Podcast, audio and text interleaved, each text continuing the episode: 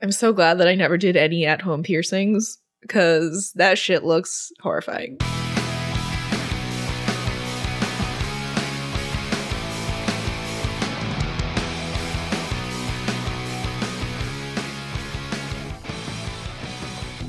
Hello, hello, hello. I can't believe it's the last week of January. It's our last episode of New Year, New Movie. I know the year is already flying by. Mm-hmm. I need to like create a time machine or do some sort of physics calculations because I just feel like everything is happening so quickly. Yeah, it's true. I feel like January has gone by really quickly, but I also like didn't do anything because I got back from New York and then just like went straight back to work, hopped right back into like pod stuff. This past weekend is the first time that I went out for like a social outing outside of my home. Um, and also because I've been doing dry January, I just like have not been out and about. Oh, you did dry January? Yeah, I did. I did break it this past weekend, but Well, all or nothing whatever. thinking isn't healthy. So it's fine. I did not do dry January, but I've been trying to just be like chill yeah. about alcohol. And then um I like threw up yesterday Mm. Friday night. But I was also like exhausted because I went on a business trip and I like didn't get enough sleep and like Yeah. I think that had more to do with it than me drinking a lot, honestly. Yeah, probably. Here we are. we made it. Yeah. Speaking of drinking, oh my God, we have a fucking crazy movie to talk about today. Insane bananas. Yes. So today we are doing 2003's 13. I've been meaning to see this movie for a pretty long time because of that iconic um, picture with Evan Rachel Wood and Nikki Reed and they have their tongues out and their tongue piercings. Mhm. But yeah, the, the movie was totally shocking. Mhm. The content really revolves around things that I was more familiar with when I was like 17, 18. Mhm.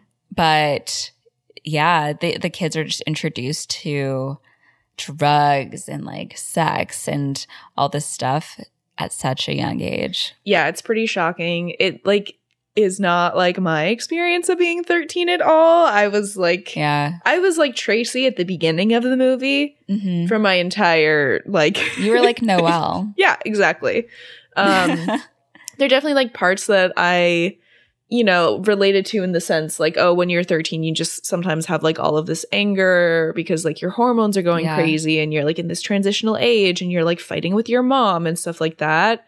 But this kind of more rebellious teenage experience is just like not my experience. I also grew up in Singapore where like drugs are so, so, so illegal and like yeah. not at all easy to access. I imagine I've never tried to access them in Singapore, so I don't even know Yeah. how one Hear would do that, that. Singaporean government? Yeah, She's never even tried. yeah. I actually didn't drink until I was 18 either, which is the legal age in Singapore. So, hmm yeah, this is like so far from my experience growing up that it it was really wild to to watch. I definitely didn't have this type of uh, experience when I was 13, but I know people who like were smoking weed. Mhm. I don't know anyone who's really doing like hard drugs, but a lot of people who were smoking weed and stuff. Yeah. And it was definitely the age where I was like, oh, I want to go to the mall by myself, Mhm. or I want to do like be more risky, I guess. Right. We'll just jump into it because there's so much to talk about. Yes. This was like a shoestring budget. hmm They managed to raise 2 million to shoot this movie and it made 10.1 million in the box office, which proportionally Yeah. very great return.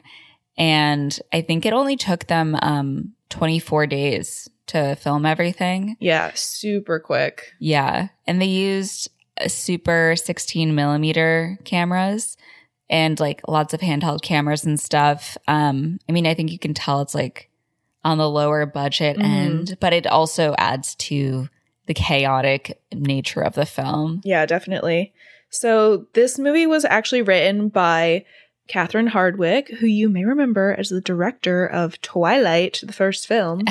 Um, it was co-written Yeah. by her and Nikki Reed, who was uh 13, maybe 14 at the time that they wrote it.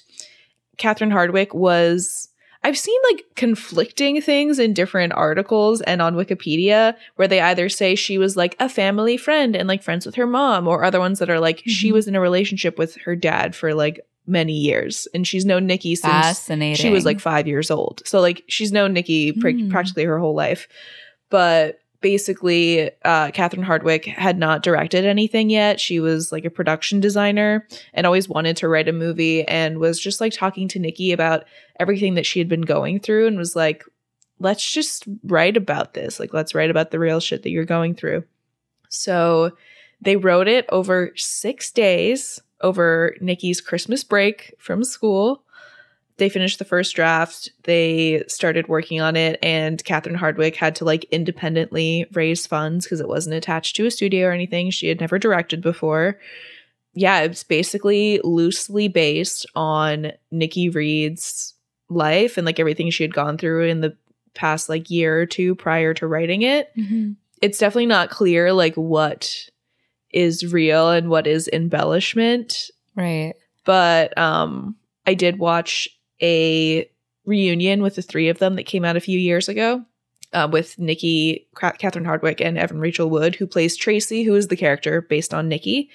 And she just kind of talked about how she was so surprised that her family like let her do this and kind of air out their dirty laundry. Yeah. and that it did have like a big impact on her family after it came out i'm sure kind of putting everything out in the spotlight but uh, she said that she was specifically inspired by experiencing her friend's uh, arrest for dealing meth when she was 13 Wow. yeah I because I watched that interview as well. Mhm.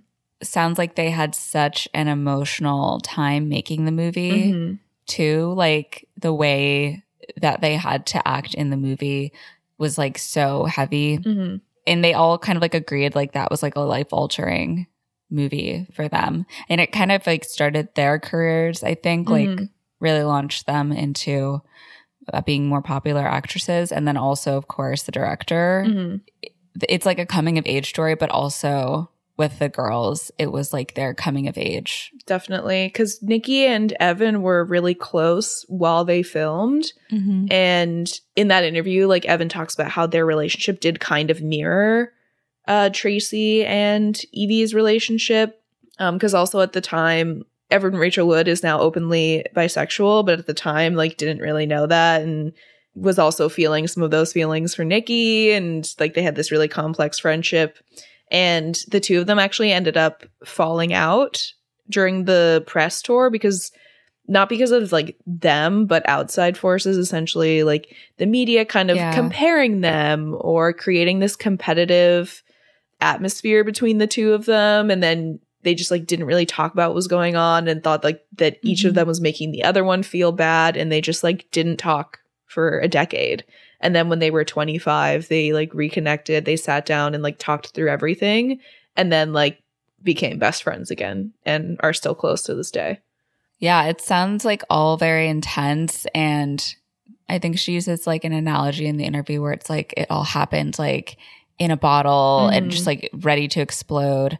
And also because it was Nikki's story that she wrote at 13, Mhm. acting in the movie, like she, I remember reading it, she turned 15 while it was um, being filmed. Like it all happened so quickly. And while they were still in their teens, that I think if you tried to make this movie now, I mean, you can see any high school drama. It's people who are 18, Yeah. 20, like it's never that close in age. Yeah. And I think that that also aided the film being so authentic. Yeah. Like a lot of the time, they don't cast actual minors in stuff because legally it's a lot harder. Like there are a lot of things you have to work around. Yeah, labor laws and stuff like that. So that's why all the high schoolers in every CW show are like 28. but yeah, it was definitely interesting to to see these characters played by people so close in age. It was it, it Mhm. definitely made it even more like jarring. I kind of want to just like get into the movie. There's so much going on here. Before we dive in, though, we just want to remind you that next month's Patreon movie has been chosen. And after what, like six months of being in the running, Pretty much like since we started the Patreon, almost. Pride and Prejudice is finally getting its day in the sun. Woo! So we are super excited to release that episode. The voters have spoken. So if you would like to listen to our Pride and Prejudice bonus episode, you can head on over to our Patreon.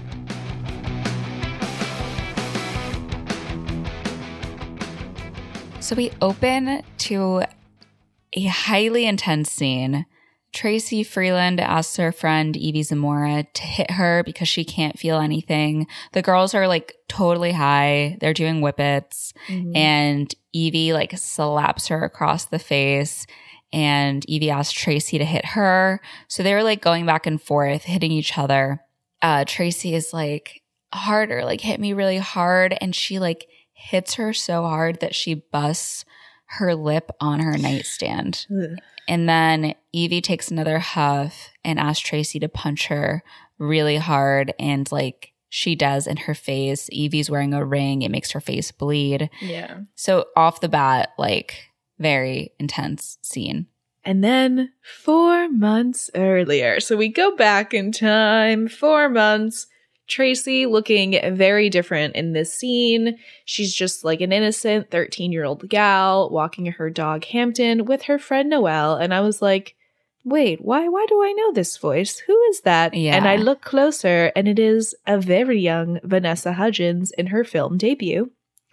Tracy's mom, Mel, you know, she she's smoking a sneaky little cig. Before getting in the car, Mel fixes Tracy's like cargo pants to make sure her underwear isn't sticking out.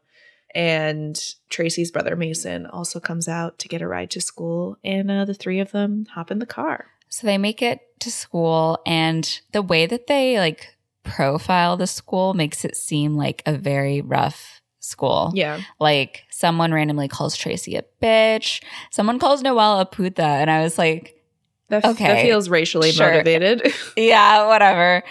But um Tracy and Noelle are clearly very studious. Tracy mentions that she told herself she wouldn't get anything less than an A this year. Mhm. Meanwhile, Mason is like hanging out with his friends. They kind of make it seem like, well, I guess depending on your school, like sixth grade is when elementary school ends, and seventh and eighth grade are junior high. Mm, yeah, And then nine through 12 is like high school. So it seems like they're at a new school. Like they've never been here before. Mhm. This is the first day. Um, so Mason is like saying hi to, to his friends, and Tracy comes up to him to say hi. And she's like, Oh, you'll never believe what just happened or something. But at first, he like ignores her, Mhm. like basically pretends like he doesn't know her. And then he's like, Hey, like Mason, hello. and then he's finally like, Oh, guys, like this is Tracy. Mm. And then Evie Zamora, played by Nikki Reed, walks by, and all the boys are just like totally gagged. Mhm. And they're like, oh, she grew up this summer.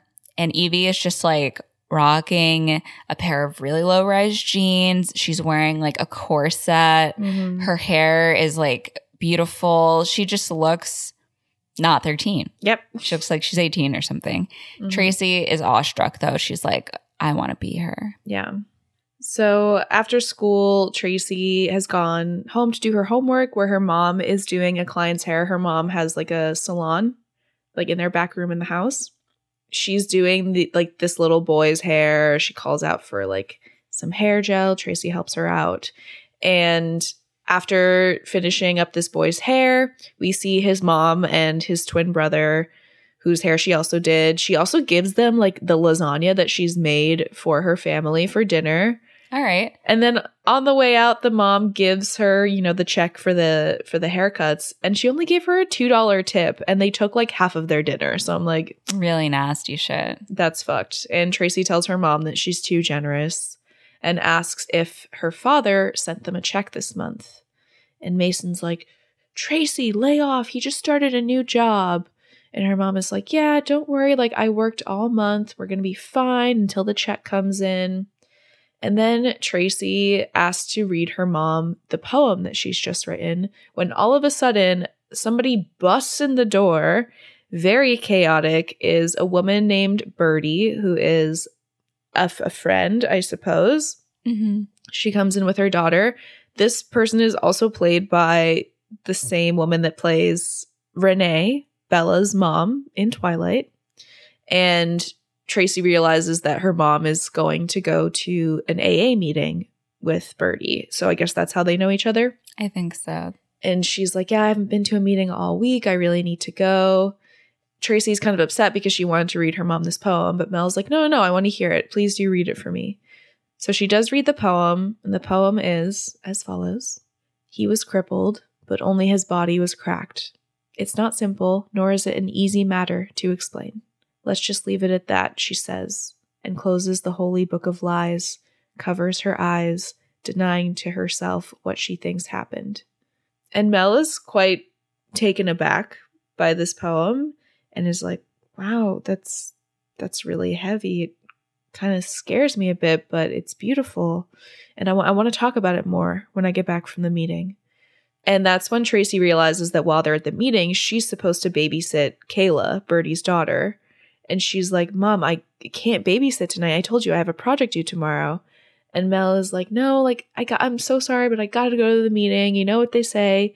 It doesn't work unless you work it. Keep coming back. And they rush out to the AA meeting. Damn. Yeah. Uh, it's so hard because it's clear that Mel, played by Holly Hunter, Yeah. way, don't know if we mentioned that, Mhm. amazing actress. Incredible. it's clear that she loves her daughter and her son so much, but she is a generous Mhm. person.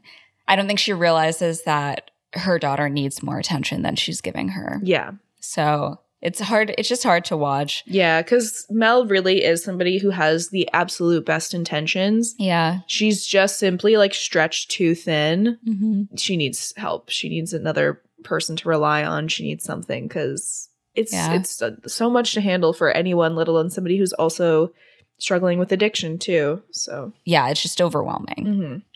So we go back to school, and Noelle and Yumi are talking about Evie just like having great skin and how she has a scar on her back from saving her baby brother from a fire. And just like store that away in your memory Mhm. for way later. Yep. Tracy tells them, you know, she's not Wonder Woman and like excuses herself. As Tracy goes to throw something out, some girls come over and make fun of her socks. And she's like, who let her out of the cabbage patch? So immediate confidence plummeted, Mhm. you know? Yeah, Tracy is obviously like very intrigued by Evie, and it's never Yeah. like addressed in the text, but it's clear that she definitely has a bit of a crush on her, and that kind of transforms into an obsession. It honestly made me think a lot about Jennifer's body, like the relationship between Jennifer and Needy. Mm, This like female friendship kind of turns into this like very obsessive relationship, and it's like, do I want like do I want to be her? am I in love with her? Like, there's so much going on beneath the surface that isn't addressed, but that really heightens the intensity of the story. yeah. So when Tracy goes home, she is like very much being affected by this comment made on her socks, and she ends up like ripping them off and throwing them in the trash. And then she starts just like throwing all the stuffed animals off of her bed. And Mel comes Mhm. in and is like, Oh, what are you doing? And she ends up calling Tracy baby. And Tracy's like, I'm not your baby. So this is where we begin Uh, the separation in their relationship. And so Mel is like, Tracy, why are your socks in the trash? Like they're perfectly good. And Tracy's like, I'm not wearing them anymore and I need new clothes. And her mom is like, Why? And she's like, Because I look stupid. her mom is quite supportive about Yeah. this. And she actually, when Tracy's like throwing all the stuff out, she like helps her throw like stuff in the, the bin or whatever. Mm-hmm. And she actually takes her shopping. Yeah. Yeah, it's like it seems like Mel is on top of it. She's like, I can fix it. Yeah. So the next day at lunch, Tracy is sitting with Noelle and Yumi. They're talking about their projects. And then Tracy's like, I have to use the bathroom and actually follows Evie out of the cafeteria area. And she's like, cute shirt. And Evie's like, thanks, keeps walking, like doesn't even look at her. And then Tracy's like, cute belt. So Evie finally turns around and like looks Tracy up and down. Tracy's new wardrobe is like this like punk, cool, low rise jeans, band shirt, wristbands. Mm, she's a little feathery blowout situation going on. Yes. So Evie's like, call me after school. Like, we'll go shopping on Melrose. And Tracy has Evie write her number on a notepad and then like dances jo- joyfully after she walks away. She's like, yes, like I did it. hmm So after school, Tracy is walking home with Noelle and Yumi, and they're gonna go into Noelle's house. And then she's like, "Oh, shoot! I forgot I have gymnastics tonight, guys. Like, can't hang out. See you later." Tracy goes back to her house where Mason is out front working on his car and is like, Oh, Tracy, mom wants you to clean your room before she gets home. And Tracy's like, Yeah, yeah. Immediately runs into the kitchen, calls Evie's number, but it's not in service. So she dials again. The number is not in Ah. service. She gave her a fake number. So Tracy is pissed and she ends up like kicking a bag of groceries in a rage and like shit spills all over the place Yeah. and she actually goes outside and smokes like one of her mom's cigarettes. Bold.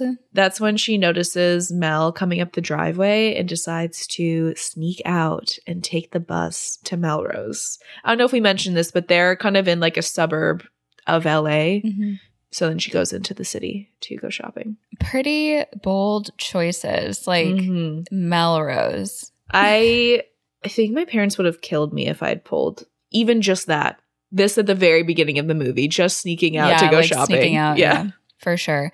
I mean, like a 13 year old alone on a bus. downtown LA. Right. Yeah. Exactly. So we go to Melrose and Tracy walks into a store called Red Balls. Oh, God. sure.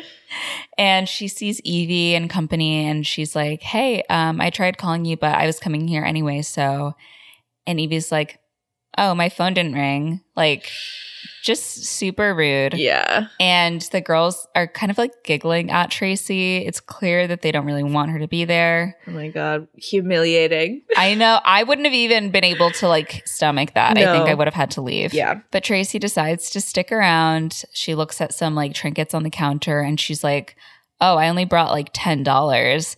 And then they laugh at her and shoplift just random shit. Mm-hmm. Tracy clearly doesn't want to shoplift. And she's like, I'm to get a drink of water and like leaves the store.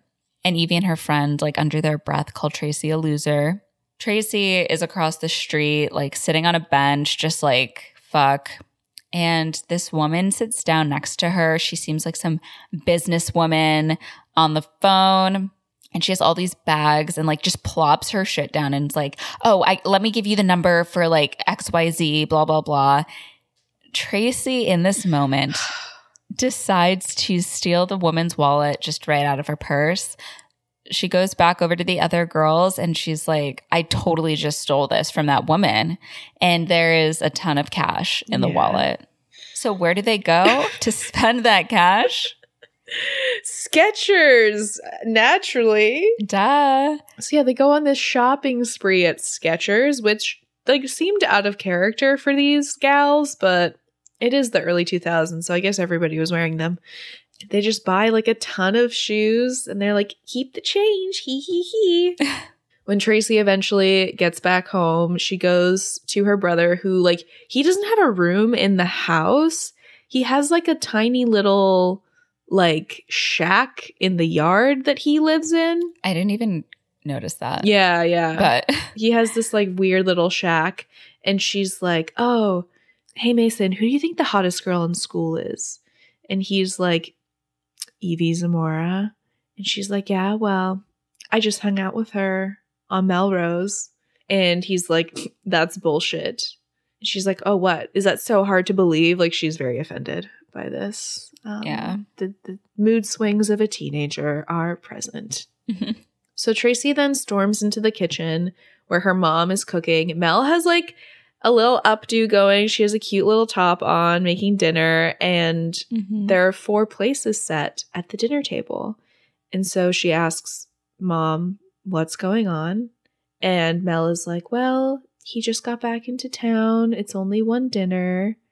And Tracy is like, Why are you doing this to yourself? And at first, I thought that, like, for actually a long time in the movie, I thought that this was Tracy's dad. Sam. They do not make it clear that it's not her father. No.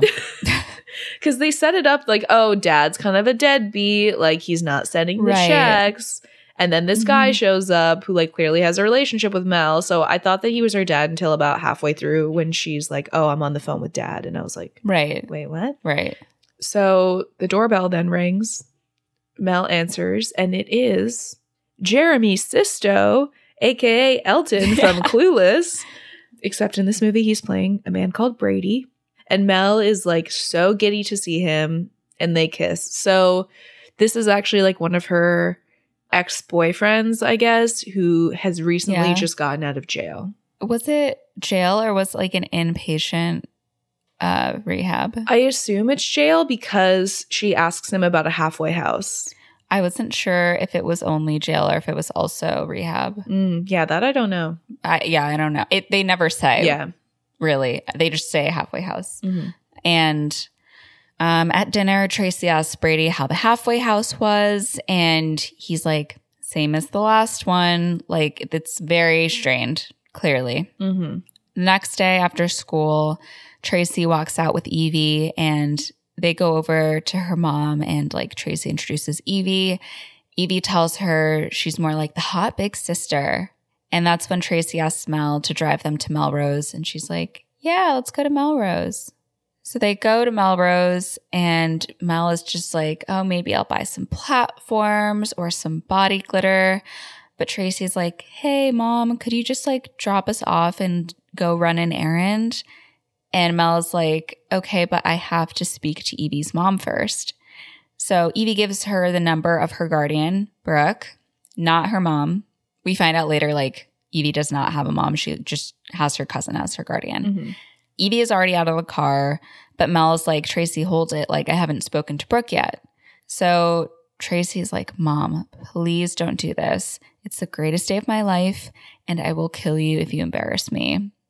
And she's pretty intense. Like, imagine telling your mom you'll kill her if she embarrasses you. Mm-mm. Yeah. Mm-mm. So Mel agrees, but she does call Brooke. This scene like did remind me a little bit of when I was 13 because when I was 13 is when I I think asked to like go to the mall with my friends like by ourselves for the first time. Yeah, same here. It was like a whole thing. Everybody's parents had to like talk to each other and make sure it was okay and like figure out who was driving who where and picking who up and everything. And so like everyone agreed. And then my parents were like, well, actually, we're going to go to the mall at the same time as well and like go see a movie. And I was like, so annoyed because I was like, the whole point was that we were supposed to be by ourselves. And we ran into them a couple times and I was like, annoyed. mortified. I was like- that's so funny. yeah.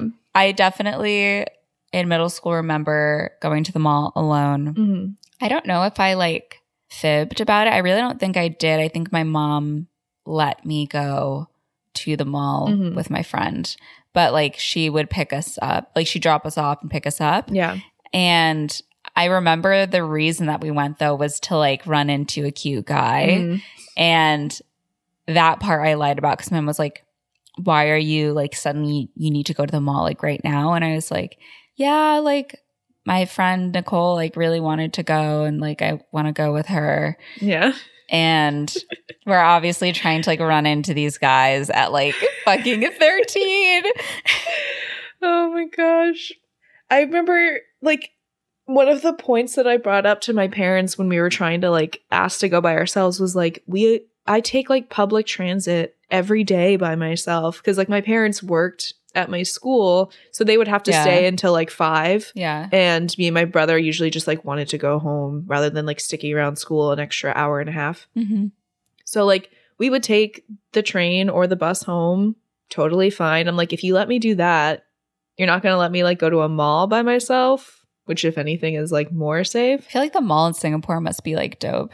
There's so many. It's Singapore is like the land of a million malls. There are so many of them.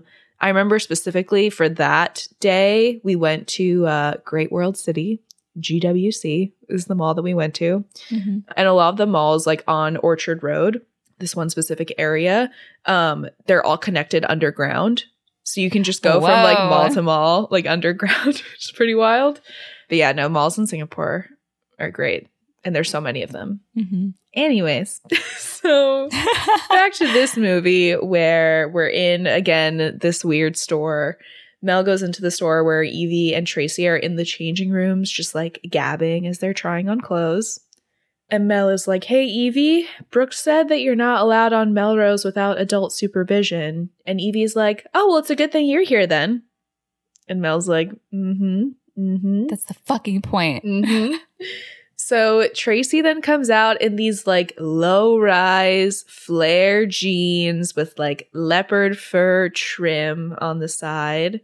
And she like spins around in the mirror and is like, Mom, like, what do you think? Do I look okay? And Mel is, you know, definitely realizing that her daughter is growing up. She's having a bit of a moment. And she's like, Yeah. Tracy, you look incredible. And then she goes over and looks at the price tag and says, but not for $75, which is expensive, especially in like 2003 for a pair of jeans. I would say, Yeah. yeah. I wouldn't, for me personally, I wouldn't spend that much on a pair of jeans. Yeah. This also reminded me of that Lizzie McGuire episode where she wants those expensive jeans from the mall and her mom says no. And then she ends up like sneakily buying them. Oh, and then she gets like paint on them Yeah, or something. Yeah, they get destroyed And then she wears the other jeans. Yeah. and they look great. Aw. Ah, a much more wholesome story. Yeah. Ah, Lizzie. Mm-hmm. So uh, Tracy brings Evie back to the house, and Mason and his friends are just like so excited to see her. They all hang out in the yard, and Noel comes over to join them.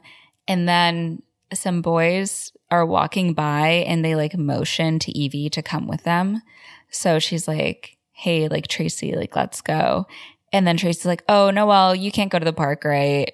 And then Noel's like, Tracy, you're not allowed to go after dinner either. But she walks off anyway. Mm, Yeah. or Noelle. Yeah. They're really like not interested in hanging out with her at all. The psychological warfare. So they end up going to the park, meeting up with these boys. And Evie is like, Oh, you want to get high? It's $4 a hit. Evie has drugs and she is a, is a dealer, I guess, at 13. Yeah. I guess so. I mean, that's implied throughout. It's never really explicit. Yeah. But later on, even um, Tracy says something like, Oh, do you want to skip school and go sell on Melrose Yeah. or something? So crazy. I'm like, who is who's giving 13 year olds drugs to sell? That's crazy. Where are they getting them from? Yeah, and I'm also like, isn't there is there not like a, a big mean guy who's like after you 24 7 for money or Right. Yeah. like, Like, maybe it's just small amounts that they're buying and then resell. I don't know. in any case, it's crazy and certainly was not my experience uh, in middle school. but we have this montage of the girls like getting high with these dudes in the park. Evie ends up making out with one of them. Uh, they're like running through the sprinklers. I think one of the guys also tries to make out with Tracy, but she's like in her high laughing Yeah. stage. So she's just like, ha, ha, ha, whatever. They all end up like running through the sprinklers and stuff. And it's fully dark at this point. Like, it's probably been a few hours. Mason then comes to the park to get Tracy because obviously mom wants her home now since she has been Mhm. missing for a hot minute. Yes. So Mason brings Tracy and Evie home. The girls are still high. Brady and Mel are like at the living room table with this card game that apparently Tracy has been wanting for weeks and like has been begging her mom for. And she like grabs a bunch of the cards and just goes like, roar, I'm a lion, which is one of the most cringy things about this movie. and just the most bloodshot eyes. Yeah, she's not looking great. Mhm. And Mel is just like really confused. She's like, You hounded me about this game for weeks. And Evie brings Tracy into her room. And Tracy is like, I feel like my nose is melting off. Like, how long is this going to last? They dropped acid. Yeah, I was shocked because I was like, oh, they were just smoking weed. I thought they did like Molly or something. They, nope. I guess it's like MDMA still, but yeah. very intense drug, right? Yeah. And it also lasts for like 10 hours. Yeah. So Mel goes into Tracy's room, obviously pissed off about her staying out and about her being disrespectful. And she's like, Do you want me to ground you? You know, you're not allowed out after dark. And Tracy's like, Mom, can I get some privacy? Like, I'm changing. And Mel's like, What? I'm not allowed to see your body anymore, which is also a big shock for Mel Mhm. because, again, her daughter is growing up. Yeah. Mel goes back into the living room with Brady and they start making out. And then Tracy is like watching them through a window at some point, like Mm-hmm. watching them make out and like canoodling and stuff. And she is enraged. And we see this flashback to Brady doing drugs. I want to say he's smoking crack Yeah, I think because so. he's using like a bottle as like a pipe and he's like heating it up and stuff and yeah. and in the flashback too tracy like runs over and she's like what's going on like mom mom Mm-hmm. very scary for a kid Totally. and this was before she was 13 Yeah. right so i can imagine that she would be traumatized from that event Mm-hmm. And i do question mel bringing this guy back into their lives Yeah, definitely. Tracy then goes to the bathroom and she grabs this small pair of like medical scissors Mm-hmm. and it's implied that she is doing self harm. Yeah. That is something that I hadn't thought about in like a very long time, but upon seeing it in this movie, I remember that like that was very much a thing when I was in middle school that I remember Yeah. friends doing or like other girls that I knew had done. Mm-hmm. And I was like, well, like I hadn't even thought about that in so many years, but Yeah. that was definitely a thing. I don't know if like teenagers do that as much now, but I feel like in the sure. in the 2000s I feel like it was such a prevalent thing. Maybe it's just cuz we were around it more. I mean, I used to cut myself when I was in middle school. That was like the most relatable part of this movie. Mm-hmm. It was really like not popular, sounds like insane to say, but it was definitely prevalent. Mhm. I know people who would like use a hair straightener to like Mhm. earth themselves. Like, I don't know why it became such a thing, Mm-hmm. but yeah, I just don't know if people still do that as commonly. Yeah. Because I remember too, like teachers and like we would have like talks about it Mhm. and stuff like that. Or like if someone was crying in class or something, like they would literally be like, let me look at your arms. Like it was so, so intense. So Yeah. I also feel like there was just so many like, um, it was really common to wear like wristbands and bracelets and stuff. Oh yeah, I remember girls would wear like all of those like rubber bracelets and stuff to cover scars and stuff like that. Mm-hmm. Yeah. Very intense time. If any like middle school, high school teachers have experiences, not necessarily with that specifically, but just like what kids are going through, Yeah. please let us know. Like, very curious what the mental health landscape looks like now for teens. Yeah, 'Cause I feel like there's so much online and stuff. Mm-hmm. Because like social media had kind of like gained traction when we were in middle school. Like Facebook was kind of like Facebook and MySpace were what everybody had at this time. Yeah. Because there was no Instagram yet, stuff like that. And already with that, there was the pressures of social media already creeping in. So I can only imagine how much worse it is now with like Instagram and TikTok Mhm. and Twitter and all these very and like Snapchat, all these various ways that kids are connecting online and like with Snapchat especially like that I feel like is very would be scary as a parent because all those messages Yeah. disappear. You have no way to like track what your kid Who might be getting sent to, sending- what they're receiving. Yeah. Yeah. That scares me. Mm. So, back to this movie. In the morning, the girls find Brady in his boxers in the bathroom. This is obviously very upsetting to Tracy because she does not want him here. And she confronts her mom in the kitchen, is like, I need to go to the bathroom now. Like, if I don't, if I hold it, my, I'm going to get a bladder infection. I gotta go. And Evie's like, oh, it's fine. Like, let's just go pee outside. So they go into the yard and they pee. And afterwards, Evie says hi to Mason and just starts like shaking her ass for him Yeah. randomly. And Tracy's like, "Oh my god, stop! That's like gross. It's my brother." And then Evie just turns around and like lifts up her top and flashes him. That she does. And uh, Mason is in shock. The girls like walk away giggling, and Evie's like, "Oh, who knows? Maybe I'll marry into the family." And I didn't think much of this line at first, but given the way that things go on later on, I was like, "Wow, Evie really is trying to be in this family." Mm-hmm. So we go to school where we get this montage of Evie, Tracy, and another girl, Astrid, walking arm in arm through the halls. And they're just like in these low rise jeans, their black tops, and just like they rule the school. Then Tracy goes to class late with an attitude. Yeah. Yeah, very out of character. After school, Evie and Tracy go to this like tattoo shop where Tracy lies to her mom on the phone. She's like, I have to be at the library. Like, do you know the difference between slope intercept and da da da? So then Evie is like talking to the piercer Mhm. and she's like, You can give my friend uh, like a tongue piercing, right? And he's like, um, Is it okay with her mom? And she's like, "Ugh, She's clearly 18. This guy is so crusty and gross. disgusting. So he agrees to do the piercing, and like Tracy sits down to get her tongue pierced. I think the guy, like, he says something vulgar to her. Yeah, I can't remember what he says, but it's something gross. Then he like s- uh, Sticks his sticks tongue his tongue out. out, like basically mimicking going down on a woman. Yeah. And I was like, "This is a child. You're fucking sicko." Yeah. So they do the piercing. They go back to the library where they're supposed to be. And while they're waiting for Mel to pick them up, Tracy is like, Hey, Evie, I have to ask you, did you ever do anything with that gross tattoo guy? And Evie's like, Yeah, he ate me out.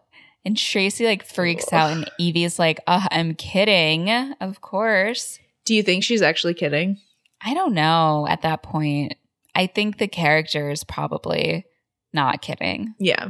but it's pretty awful hmm to say the least Yeah. because it's all they're always hanging out with guys that are like so much older than them and it's just like hmm like that's so disgusting. It's just uh, unfathomable, but it's it's like pretty true. I mean, hmm if you're a 13 year old who has no adult supervision, you're kind of just like bopping around, maybe you're doing drugs and getting into that. hmm these men are not going to care, which they should be responsible enough to be like, this is not a thing, Yeah. but they're not going to do that, you know? Yeah, I kind of went back and forth because I know, you know, at 13, there's a lot of talk. Sometimes people lie because they want to seem cool or whatever. But the reason that I kind of second guessed it later on is because, like, jumping ahead, obviously, like, something happened between her and Javi in that dressing room. Yes, And she lies to Tracy about it. for sure. So then I maybe thought back to this and I was like, oh, I wonder if she was lying here too. I don't know. Pretty much all throughout the movie, everything that Evie says, I constantly question if she's lying or not. Yeah. A lot of lying coming from her. Definitely. Yeah. So we go back to Tracy's house. Mel is talking to Cynthia, who is like one of her friends slash also her client. She's doing her hair and she's talking about how her ex husband isn't making the time to see Mason and Tracy. Meanwhile, Tracy and Evie come in. They have actually stolen like Mason's t shirts and cut them up and added like rings and shit and they're doing little dance. They're very giddy. Mel then offers to make them some sandwiches, but Tracy doesn't want to eat.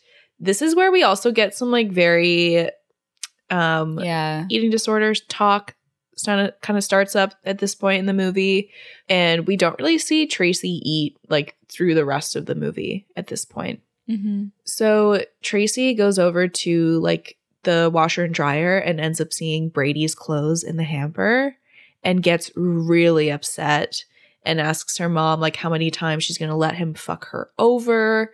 It devolves into like this whole fight. Tracy is running out and Mel's trying to talk to her while like there's literally a client there hmm the timer dings for Cynthia's hair because I guess she's bleaching it or whatever. So Mel has to like stop mid fight to go and rinse out Cynthia's hair. Tracy is like crying and freaking out.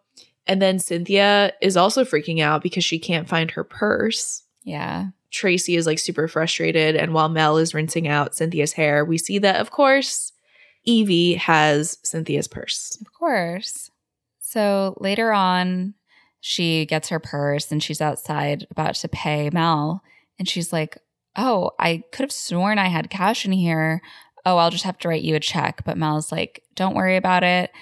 Uh, just pay me next time. And before you go on your date, like run some gel through your hair like this. Mel, take the check. You need money. Oh, I think that she said she doesn't have to pay her because she knew one of the girls stole her money Mm, and she was trying to make up for it. right. But yeah, like she's getting screwed. Yeah. So Mel goes inside and knocks on Tracy's door and she's like, Do not pull a stunt like that in front of a client. And Tracy tells her that her dad is on the phone with the baby and closes the door. So Mel goes into her room and lights a cigarette and like pulls out an ashtray. And then Evie knocks on the door and Evie is like, Is everything okay? And that's when Tracy tells her she thinks it's time for her to go home. But Evie is like, Brooke is at a convention in Bakersfield. Did you get her email? A convention for her bartending job? Question mark. Mel obviously did not see this email. And Evie is like, Oh, I hope it's okay for me to stay here. And Mel is like, Well, I, I guess it's going to have to be. And that's when Evie says that Brooke's boyfriend hits her. She like shows her this scar that she has on her neck. I think she said something about how like he, He pulled her hair and knocked her into something. yeah, he threw her against a van or something like that. So Mel looks at the marks on her necks and asks about Evie's mother. And Evie tells her that she passed away. And this really does touch Mel. And she says that she also didn't have a mother at her age either. So she knows how hard it is. And she gives her a hug. That's when Tracy comes in and says that dad wants to talk to her and hands her the phone. And so she talks to dad on the phone for a minute. Basically, after this phone call, Mel has to break the news to Tracy that she and Mason are not going to stay with their dad this weekend Yeah. Because he has some sort of like black tie event with NASA for his new job. I'm like, what job? I know, we never know. We never find out. Tracy is very upset by this, and Mel is like, but he said that uh, he'll try to have brunch with you on Sunday. But Tracy is really pissed off. Mhm. Understandably. I mean, their dad has flaked on them, and it seems like this is a pretty consistent pattern.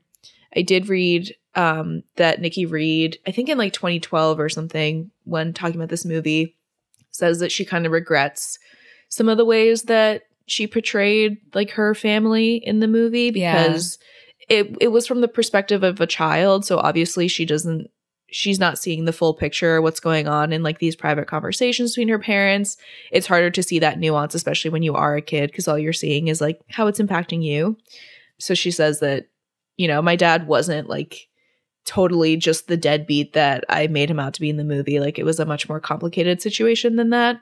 But i mean that's the thing that's really interesting about this movie which is that it is a coming of age story from the perspective of a child which we never really get to see because pretty much every coming of age story is always written in retrospect. Right. so that's why this movie does feel so raw and like messy, not in like a like an unpolished like oh this was badly done way, but just it is very raw and chaotic and messy because that's how you feel when you're a kid when you're in that position. Yeah, I agree. And it's also like the gravity of everything you do Mhm. feels like this is the penultimate choice you're ever going to make in your life. Totally everything is life and death. Exactly. And that's why the film is so pressure inducing and overwhelming because that's how it feels internally. Mm-hmm.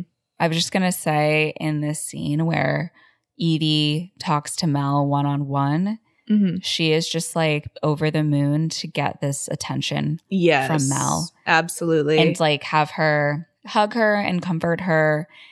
And you can clearly tell that she she like wants this female figure in her life that cares about her so badly. Yeah, she does not have like a parental figure really in her life. No, not she doesn't all. have a support system because when we meet Brooke later, like, yeah, this person is not equipped to be taking care of a teenager. Yeah. And it's especially sad to see because, like, even when she does get the attention, it's always in like in opposition of Tracy, Mm-hmm. where it's like, oh, your mom, it's not like, oh, your mom's so nice. Like, she's so nice to me.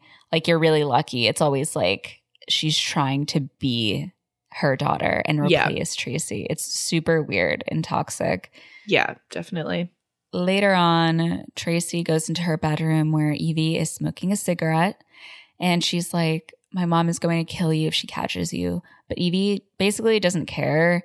And then Tracy hides her cigarette as Mel walks by. Then Tracy shows Evie the belly button ring she stole from the piercing shop.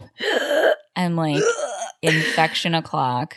mm-hmm. And she asks Evie to pierce her belly button right then. Oh my god. And Evie is like, it's going to hurt a lot more than the tongue. And she's like, that's okay. And like puts her stuffed animal in her mouth. And Evie proceeds to pierce her, but she like fucks up somehow and runs to the bathroom. And Mel's like, is everything okay? And Evie's like, oh yeah, we just spilled a Coke. LOL. And I'm like, yeah, by Coke, you mean like her blood. Yeah. I'm like, you're not even gonna ice it first, a la the parent trap? Just fucking sewing needle through her skin. Ugh. Ugh. Really bad. Horrible. Yeah. I'm so glad that I never did any at home piercings because that shit looks horrifying. Yeah, I don't think I ever did anything like that, but I did. I've done stick and pokes. Yeah. which was That, like, that's also like when you're older too. mm. but I will say, like, I don't know if people still do a lot of stick and pokes. It kind of was like a moment that passed, but yeah. I talked to one of my tattoo artists once, and she was like, "You guys are doing stick and pokes like people your age." Mhm. and it's like a recipe for HPV. Like no one's wearing gloves. People are being so unsanitary. Mm. And it's true. Like Yeah. I would see people all the time doing stick and pokes, not wearing gloves, At like not washing their and hands shit. beforehand. Yeah. Exactly. And like that is not it's an open wound. Like a tattoo is an open wound. Yeah. And that shit was like crazy. That's why I never let anyone do it to me. yeah. Cause I was like, I'm not gonna get some weird infection. Mhm. But yeah. God, I forgot about the stick and poke craze. That was like when we were in college Yeah. and everyone was doing it. Mhm. I didn't fall into the the trap of peer pressure. Made it out alive. so later that night, after this whole piercing debacle, that shit looks infected, by the way. Totally. Evie, yeah. Evie tells Tracy, like, oh, it's so cool that you're not scared of needles. That way we can go and get more piercings and we can get tattoos. And they share this like very intense look together. It's very intense. It's very like, well, now we can get like piercings together and more tattoos Mhm. together. And it's just like that desire to be accepted and to be unconditionally loved, Mm-hmm. where you're basically open to just doing anything and like making all of your decisions together. this is like escalated so quickly. It's probably been like a couple weeks Yeah. that they have been friends. Right. It's this really weird irony about sisterhood where female friendships can be so intense and so mentally draining. And this is maybe a product of environment. Like I don't think it's just like, oh, being a woman, you're you're such you're so in touch with your emotions. But like because I would say a lot of women do talk about their emotions and like are feeling Mhm. everything whereas male friendships tend to rely more on common interests and less on Yeah, they're more activity based. Yeah. Mhm. and less on like these emotional connections it's just like being someone's best friend they dump everything on you like all of their emotions and what they're feeling and it's like their body image is they're you're comparing each other Mhm. and it gets so out of hand so quickly. No, I literally I saw like a TikTok the other day just talking about how like women will go I mean this obviously like, you know, generalizing, but like women will go out and just like have dinner together for like 5 hours and talk about like everything going on in their lives and like their hopes and their dreams and like their relationships and all this stuff and like make eye contact the whole time. And men when they hang out will like have their attention focused on either an activity or a piece of media or something like that and they sit side by side Mm. rather than across from each other. And I was like, oh, that's interesting. I never really thought about it that way. Fascinating. I mean, obviously, this is just a generalization. Not every friendship is like this, but Yeah. yeah. And I mean, I think that's also why a lot of men who are in relationships, their partner ends up being their best friend because Mhm. it's really difficult for a lot of straight men to talk about their emotions with their other friends unless you have like yeah. a really tight and open friendship. It does become something that's like ultimately intertwined with intimacy, Yeah. like physical intimacy. hmm Someone give us a PhD. no, it's it's it's so true, and like yeah. that's why I think a lot of times women will find themselves in relationships with men where they are the sole um, emotional support for them, and that's just not healthy. No. And it's just a lot more normalized for women to be emotional supports for each other, but there's just not as much room for that in like society for for male friendships. hmm The point is, it's a very intense relationship. Yes, yeah. I would say any female friendship can be Mm-hmm. escalate to be very intense. So after this moment, Mel ends up coming into the room and, you know, Tracy has to quickly hide her infected belly button ring. Mel is like, Hey, I have a surprise for you. And she pulls out a pair of jeans that Mel has sewn the leopard fur trim on the side of, which is like so sweet and thoughtful. Like she wanted to still give Tracy these jeans even though she couldn't afford them. Tracy is like very ungrateful and the only thing she says is like the fur was thicker in the store. pretty ungrateful. Mhm. A big slap in the face to Mel. But Evie actually is like, "Wow, these are so cool, Mel. Like great job." And I did find it interesting that a lot of the times Evie is actually like far nicer to Mel Mm-hmm. Than Tracy is, whereas like you would think that this like bad influence would be the mean one, but she's actually like way more polite to Mel. But I guess you know because she's trying to be her daughter. So Mel then tells Tracy that tomorrow she needs to sit down and like do all of her homework, maybe go to Noel's like she's been calling, and Tracy's just like, yeah, I know. And Mel's like, okay, good night. And she tries to like lean over and kiss Tracy goodnight, but Tracy just turns away. And as Mel is pulling away, Evie kisses Mel on the lips Yeah. and is like, I love you, Mel. Good night. Evie has a really messed up relationship with adults, Mm-hmm. dying for someone to really care about her and her well being, Mm-hmm. And also like fucking with every adult in her life and lying to them. Yeah. So Mel is obviously like very shocked by this. And Tracy's shocked too. Yeah. And Tracy's just like, Mom, don't come into my room and mess with my stuff. Okay. And she kind of starts like going off on her mom, and Mel just like closes the door in her face. Mm-hmm. Cause like I wouldn't want to hear that either after I just did this very nice gesture. So Tracy is pissed off and like whispers like oh, fuck you under her breath as she goes back to the bed. And when she gets back in bed, this guy, KK, who was one of the guys from the park that they were getting high with, knocks on the window to pick up Evie. Evie's like, Oh yeah, I'm going to the park with him. And Tracy just kind of stares at her and Evie's like, What, like, do you want to come or something? And Tracy's like, uh, yeah. But then Evie goes, oh no, like it's just going to be the two of us. And hops out the window and leaves with him. Tracy is very upset. Mm-hmm. Um, I think it's probably a mixture of feeling left out, feeling jealous, and she ends up going to the bathroom. And this time, I think we actually do see that she uses the scissors uh, to harm herself. And we see that she has a lot of other scars as well. Mm-hmm. So Evie comes back later and she gets into bed with Tracy and she sees like the blood through the sleeve of Tracy's shirt. And she like kind of cuddles up to her and she's like, I love you, and kisses her on the neck. I kind of feel like Evie gets a sick thrill out of seeing the emotional impact she has on people. Yeah, definitely. Yeah. I think, again, because she doesn't get that attention from adults, if she sees that she does Mm-hmm. affect somebody in some way, that kind of satiates that. It's like, oh wow, they really care about me. Mm-hmm. So in the morning, Tracy wakes up and looks over, but Evie isn't in bed. So she goes out to the kitchen, and Evie is having breakfast with Mel, Mason, and Brady, like the four of them, as if they're a family. Mm-hmm. And Tracy is really taken aback by everyone eating together. And her mom is like, Oh, Tracy, come sit down, like have some oatmeal with us.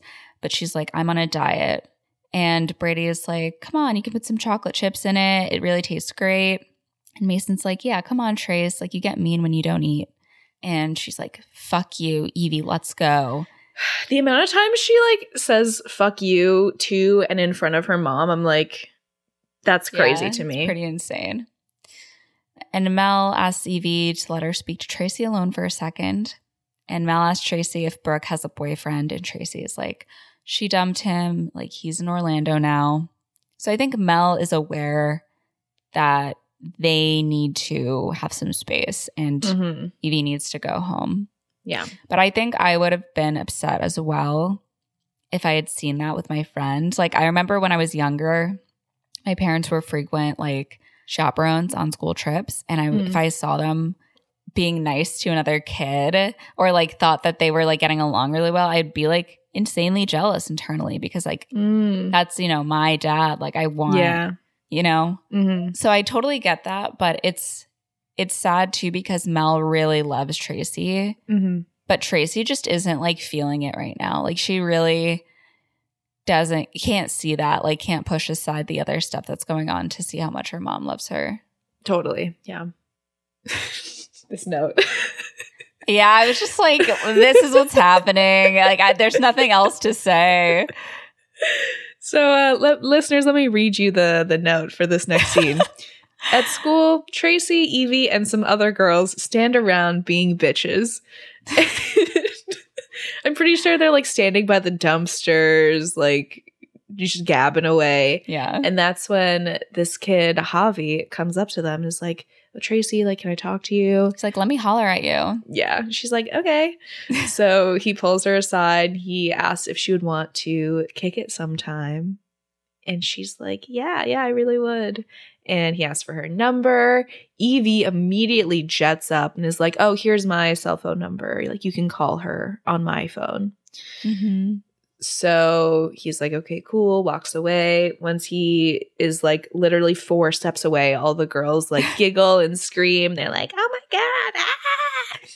That felt very familiar to me. The Oh yeah. the absolute fucking hysterics. If like anyone had any attention from a boy, we'd be like, oh my God. What a time. I feel like they still do that. I remember the first time I met your boyfriend. Oh yeah, I that is like- true. I was like, "Excuse me, I need to talk to you privately." And then you're like, ah, "He's so cute." Yeah, so he came, he came to a party, a Halloween party that Mo was throwing. Literally four steps in the door, you meet him. Then you're like, Christina, can I talk to you in the bathroom for a second? Immediately pull me two steps into the bathroom, and you're like, he's so cute. And I was like, I know. but at least now, you know, we we do it behind a closed door rather Yeah, than literally right in front. oh my god, that reminds me. I saw a TikTok the other day, and it, I, it was posted by like a child because these kids are like in middle school, right. and it was like the girl and like all of her her group of like girlfriends and like the guy Mhm. and his whole like group of guy friends, and they all like met in the parking lot for this girl and this guy to have their first hug, and I was like, Oh my god, oh I saw my that god, too. yeah. I saw that too. Like she's coming. She, he's coming. Yeah. He's coming. It's coming. She- like, quick, "Oh quick, God." put your books down. the trauma. The fucking trauma. Oh my god. The touch of Uh, another. Oh my god. so back to some more trauma. After school, Tracy tells the girls that she doesn't want to have like Javi over to her house and like meet Mason because she like he's a loser. She doesn't want him to see her house. I think the loser's Brady. Oh yeah, probably. that makes sense. And Astrid is like, "Oh, we could go to my house," but Evie is like, "Oh no, we can go to mine. Like Brooke is going to be working, but I can only have one friend over at a time." And like Astrid and Tracy both assume that she means that only Astrid can come because obviously they've been friends for longer. Right. But then Evie looks at Tracy and then is like, sorry, Astrid. And they walk away. And I was like, ooh, devastating for Astrid. Yeah, big blow.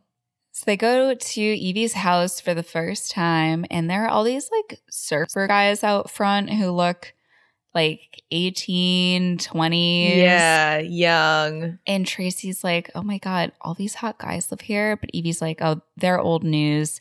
And by the way, Brooke is my cousin, not my mom. She says this the entire movie. Yeah. And then they go into Brooke's house, and Evie is like, Tracy, Brooke, Brooke, Tracy. And Brooke is like, hey, Tracy, um, your mom's been calling and gives her the phone to like call her back. And then Brooke asks uh, Evie to get her another beer. Tracy immediately has put the phone down, like she's not calling her mother, Yeah. and walks over to where Evie is. Evie hands her a beer, and Tracy's like, um, Brooke is right there. And she's like, relax, she's cool. You can tell, like, her apartment is a mess. She seems like a mess Yeah. she's like really self obsessed. Like most of her scenes, she's looking in a mirror and she asks for the time and realizes like she's super late. And then she notices that they have beers and says no more than one because you have homework. No more than one. And like that's the threshold. And Evie is like, oh, they were removing asbestos from the locker room today. So we did all of our homework during gym period. No worries. Absolute lies. Biggest lie. So the girls go into Evie's bedroom and they're like super giddy about Tracy hanging out with Javi tonight. And then Evie gets a phone call from Javi himself asking Tracy if they can hang out tonight. Like he'll bring Ruben too. And Evie's like, Yeah, come over right now. And they're like so excited. Like, oh my God, you're going to get to make out with Javi.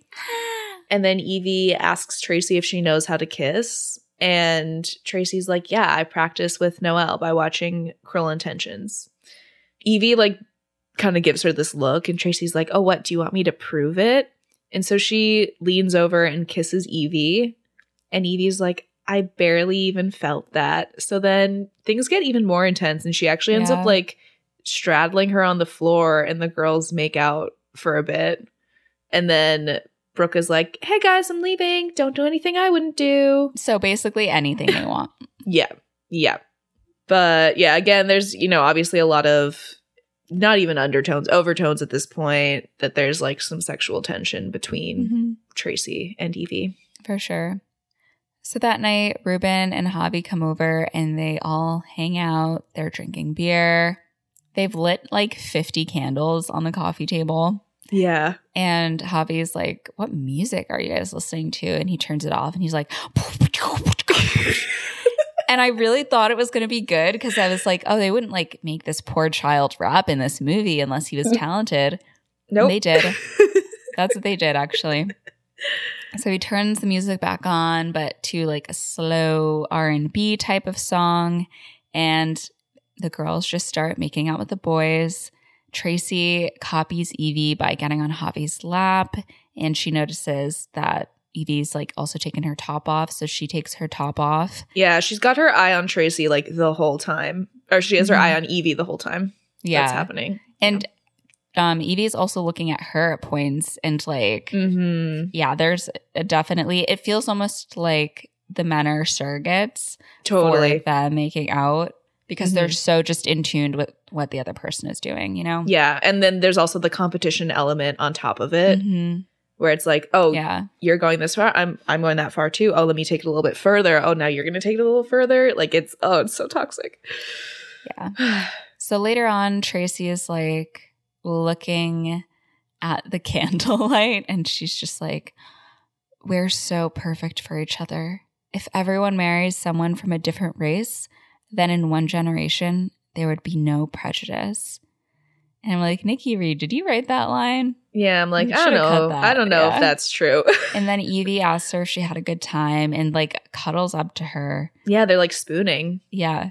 And Tracy tells her she did, but it didn't taste good. And Evie's like, oh my gosh, we didn't go over that. LOL. this scene was also uh interesting because it's like after something sexual has happened obviously like it's implied that um tracy gave him a blowjob Mm-hmm. normally like after a sex scene in a movie, you would see that couple together, Right. but instead we see Tracy and Evie spooning. Mhm. I definitely thought she was talking and we were going to zoom out and see Javi. So when I saw Evie, I was like, Yeah. whoa. Whoa. Yeah.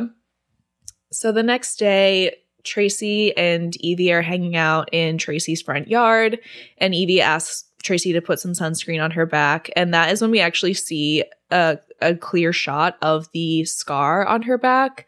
It's like a pretty large burn on her Yeah. skin. And that's when the neighbor slash Mason's friend, Luke, aka Lifeguard boy. lifeguard boy, drives by. And he like looks at the girls. The girls are looking at him, and Evie is like, Who is that? So Tracy fills her in and is like, Oh, yeah, his parents moved away and left him the house. So he just lives there alone now. So Evie walks over to him in his car and is like, Hey, do you have any beer? Wow. So they go to Luke's house, and Evie tells him that he's so lucky. Like, she would love to have a house to herself. And she gets three shots and gives one to Tracy. She takes one. And that's when Evie and Tracy start like grinding on each other. They're dancing. And Luke tells them that he's going to call up some of his friends. But then Evie's like, no, like we should make a Luke sandwich. And they like start dancing on him. Hmm. And Luke tells them that they're jailbait, and Evie's like, listen, I won't tell anyone. And Luke does keep saying no, but Evie like pushes him to the couch and begins making out with him. And she's like, it's not illegal to kiss. And at this point, he is like not declining any longer. Yeah. And Evie tells Tracy to come over and she's like, check out his white boy ghetto lips. And Tracy comes over and kisses him and like they start making out. And while they're making out, Evie is like, Where's your bong? And he motions over. So Evie picks up his bong. But Luke is like, Hey, come back here as he makes out with Tracy. And like, Luke takes his shirt off. Like it's it's just getting more and more intense. Yeah. And Oh. Evie is like, it feels good. We know you want it. And that's when he like, thank God, gets up Yeah. and is like, get out of my house. Get out. Like just get out. Leave. Mhm. Um, Evie is really upset. She's like, get your hands off me, you pervert. And he just keeps yelling for them to get out. And um, Tracy's like, we're leaving, we're going. Like, please stop. So it's just incredibly, Ugh. So incredibly up. intense. And like, Yeah. the girls just keep putting themselves in these dangerous positions over and over and over again. Yeah, and these dudes keep like going for it. Like, oh, it's so gross. Like these are children. And it's also like I feel like it is does feel so intense because this is also uh it's a single shot. Uh, we never cut away. It's just a one it's a one take Yeah. situation. And the camera kind of like circles all around them. Um, and I did read that when they filmed this, they had like everybody's parents were there. They had like many crew members. They also had, like a social worker on set, and like the Oh, whole thing was choreographed as well. Cause like Well, you have I to, because the, they were children when they filmed this. They were 14, 15 right, right.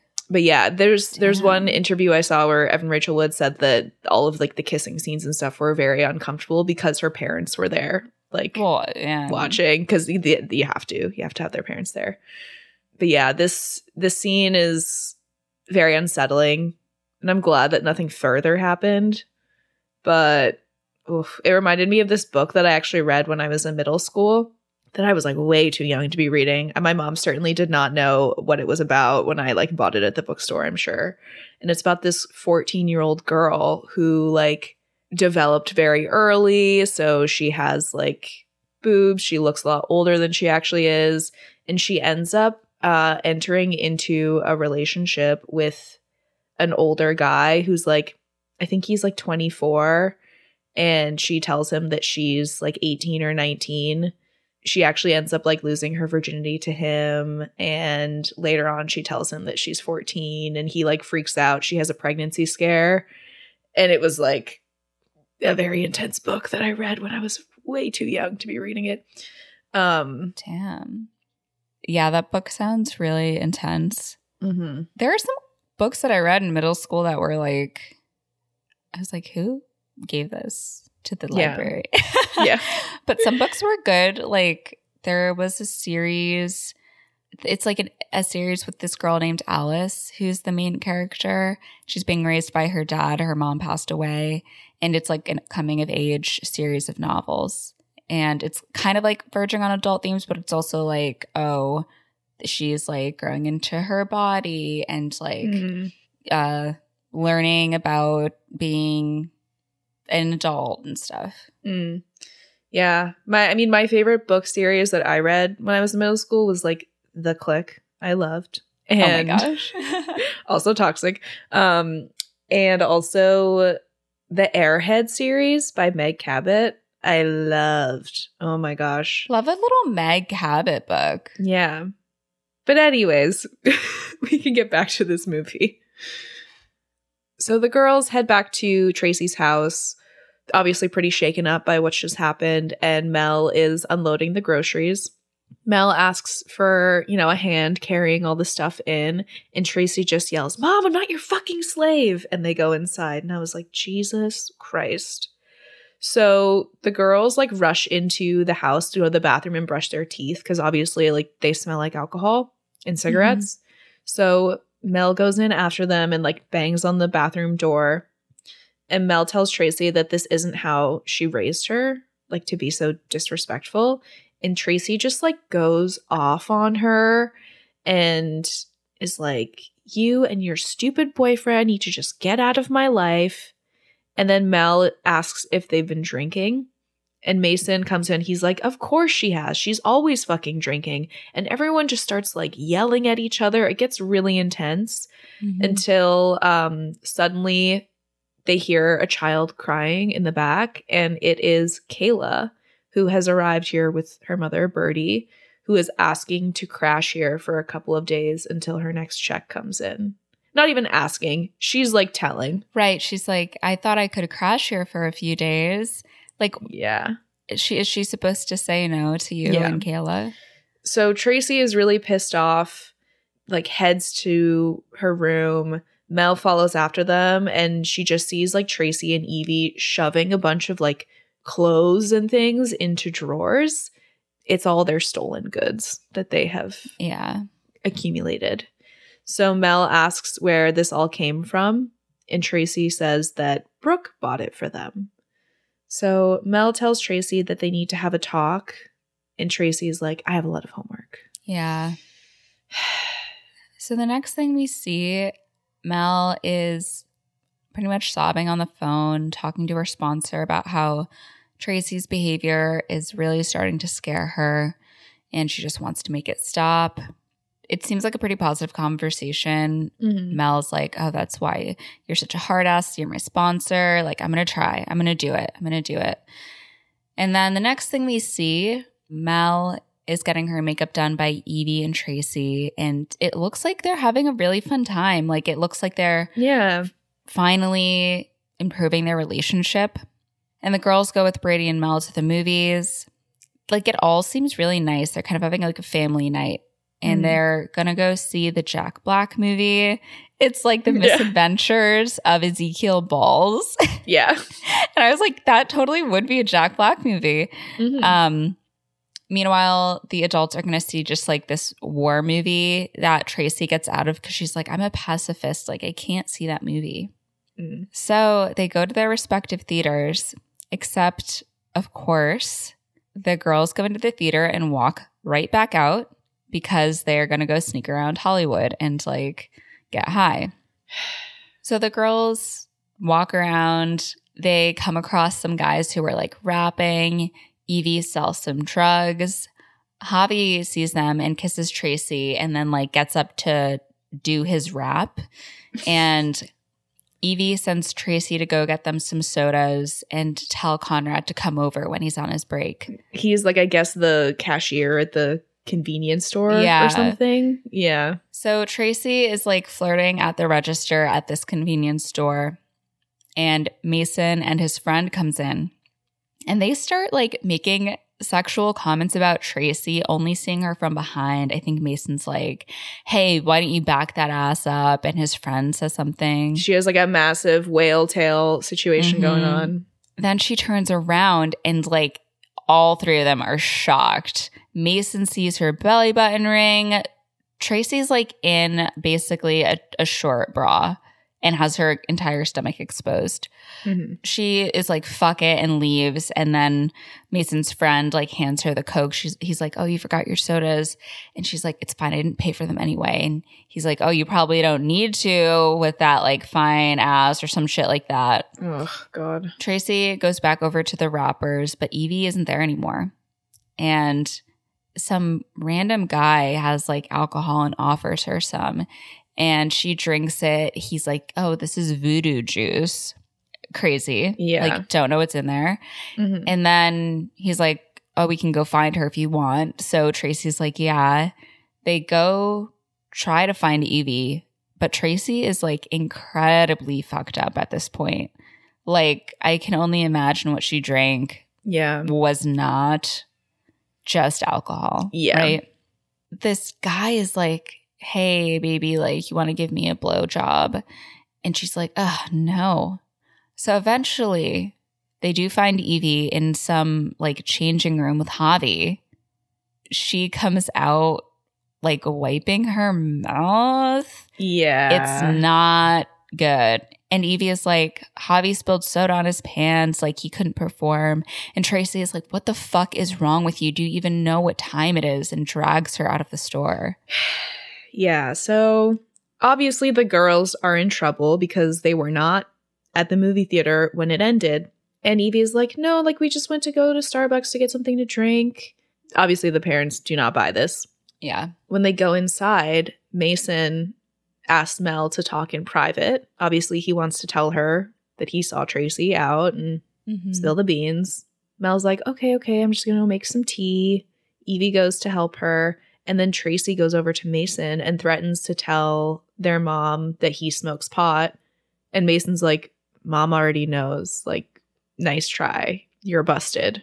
And then Tracy tries to like attack him. She like jumps on him and he's sitting on the couch with Birdie. I don't know what she's doing. She's like playing with his hair or something.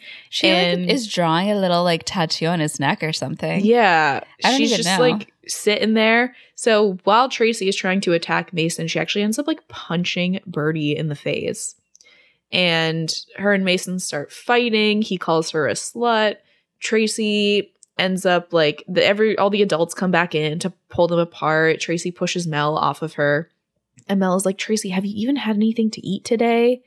And then Tracy yells at her to stop with the food thing. Like, I don't want to eat any of your fucking, like, disgusting store bought food. Aye, aye, aye. It's very intense. Mel is like, okay, fine, then I'll stop doing 12 haircuts a day so I can afford groceries. It's very intense. Tracy ends up like storming off to her room. Mel goes into the kitchen and starts just like kicking shit around. She destroys a box of cereal. She ends up ripping the flooring up from the kitchen floor. Brady and Mason come in and she's like, I told I told you guys that we need a new floor. Brady goes over to Mel and she's like crying and just kind of starts laughing. She's clearly very overwhelmed. As she's kind of like coming down, Tracy just yells, Mom! in this fucking grating, high pitched voice. Mm-hmm. And Brady is like, Don't worry, I'll take care of it. It's fine. So we go into Tracy's room. She's really pissed off because Kayla and her and like their dog are sleeping in Mhm. her bed. And she's like, Where the fuck am I supposed to sleep? And Evie's like, Oh, it's fine if we move the dog, like we can all share. But Brady's like, Listen, I got it, I got it. He picks Kayla up and like takes her elsewhere to sleep. We see that there's also pee on the bed Yep. and Tracy starts yelling for her mom to come and deal with it, but Brady is like, I got it. Just give your mom a break. Okay. And so then Tracy tells him not to tell her what to do. She calls him a cokehead and says that he's a loser. So Brady just drops the sheets, walks away, and slams the door. Very intense interchange. It's just like yeah. it's hard because obviously Tracy is making bad decisions, Mm-hmm. but she has like no space. She doesn't feel like her home is her home. Yeah. And I would be just as upset if I were in a similar situation. Like I came home and there's just someone else sleeping in my bed. It's like, what the fuck? Like I can't even have this like one spot to myself. And I mean, she doesn't realize it, but not having space from Evie is also contributing to her Oh yeah, mood swings because, again, she is with this girl 24 7. absolutely. So, Brady goes to Mel's room and in the bathroom, he undresses Mel and puts her in the shower to just like calm her down. And Mel's like, I can't do this anymore. That's when Brady leaves to go into the bedroom and Mel actually like gets out of the shower and goes into her room.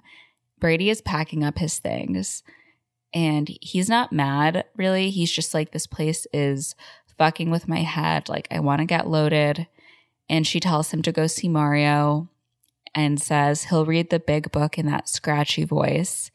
Don't really know what that means exactly, but he I, is. I think it's like go to a meeting oh, okay. or something. And like he'll maybe read some of the, I don't know, like the text that they read at AA. I'm not really sure. That's kind of what I assumed, but it doesn't, Mhm.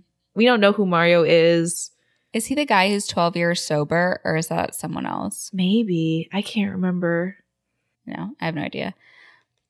But, anyways, Brady is like, I know what to do and kisses her goodbye. Meanwhile, the girls are snorting something. I don't know if it's like Adderall or Coke or what. There's a there's a pill bottle next to them, so I assume oh, it's okay. like something that they've crushed up and are snorting. Yeah. They're snorting it off of like a children's book, by the way, which is Oh my God. a jarring image. Yeah. So Tracy's like, Evie, what were you and Javi doing in the closet? And Evie's like, nothing, Bendeja. Like, he's your guy. Lies. Yeah. Evie cannot tell the truth to save her life. hmm The next day, it's the morning, and we see the girls are putting like frozen spoons under their eyes for their eye bags. Cynthia, who is Mel's friend slash client, has come over. And Mel's like, okay, I'm going to call Evie's mom. Cynthia, you're going to talk to the girls. They meet up with the girls in the kitchen and they bring Mason in too because Cynthia says that this family needs some healing. Mel says that she tried to reach Evie's mom, but the phone has been disconnected. And Evie is like, Mel, Brooke is my cousin. My mom is a crack whore. What? Uh, like, it's just no filter ever. Yeah. And Cynthia's like, okay, everybody calm down for a second. Evie, is there another friend that you could stay with for a couple days? Because I think this family needs some alone time.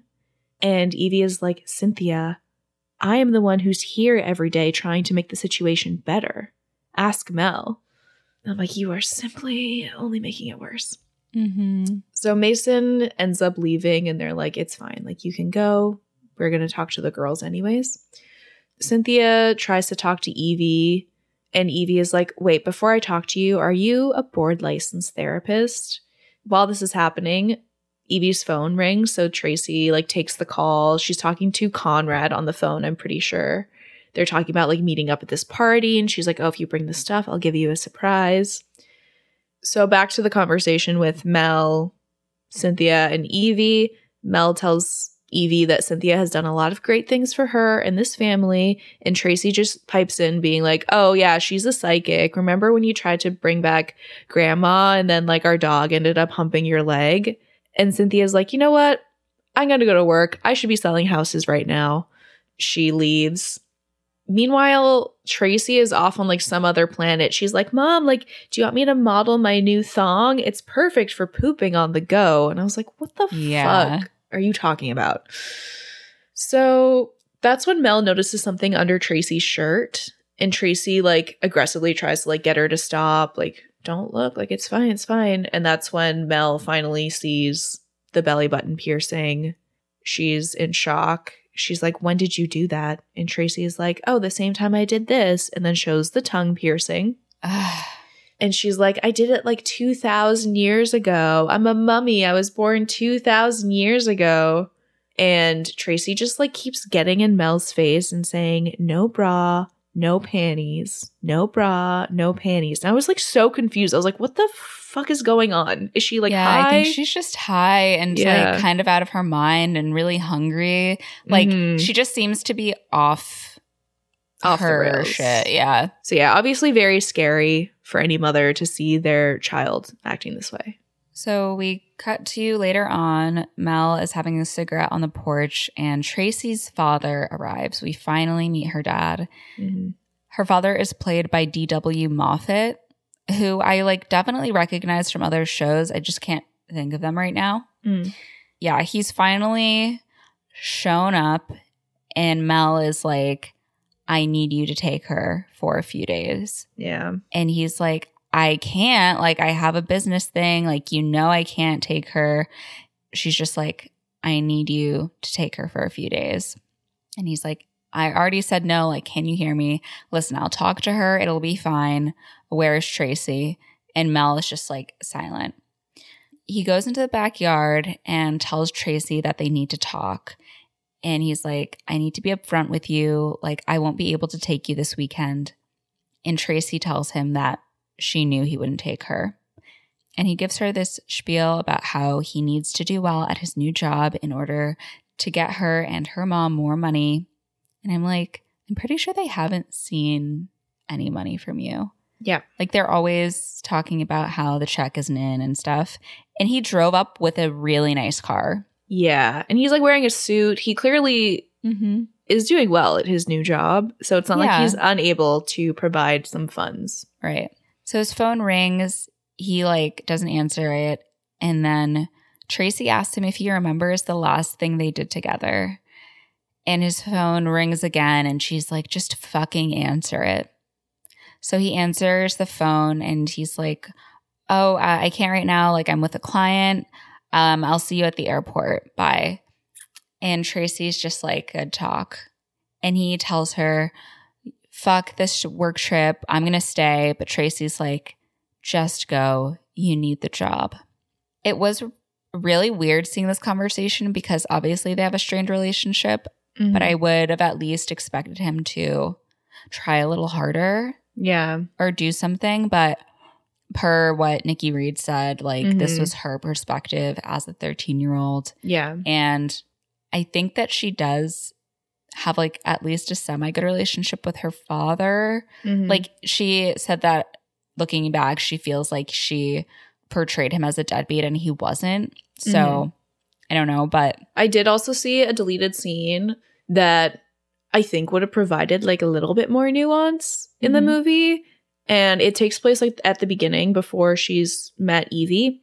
And it's when the mom is at the AA meeting and Tracy is babysitting Kayla and the dad like drops by to drop off the check. oh, like they have like a nice moment and he's like oh what are you doing awake like you should be in bed um like here's the money and here's here's like a couple extra dollars for you guys so i was kind of like hmm. hmm i wonder why they cut that yeah, weird. So Travis does go to leave, and on his way out, he asks Mason if they're still on for surfing in two weeks. And Mason is like, Dad, Tracy needs help. And he's like, Can someone tell me what the problem is? Like, in a nutshell, you know, what's the problem? And it's just crazy because he hasn't been here this whole time and he just steps Mhm. in being like, I can fix everything. You guys are just like all over the place. yeah And the fact that he wants to find out, you know, what's wrong with his daughter, like in a nutshell, mm-hmm it's more complicated than that. It's so Yeah. much more complicated. So that's like infuriating. But mm-hmm then out of the blue, Brady comes up, barefoot button down shirt unbuttoned. Yeah, completely barefoot. yeah Take it away.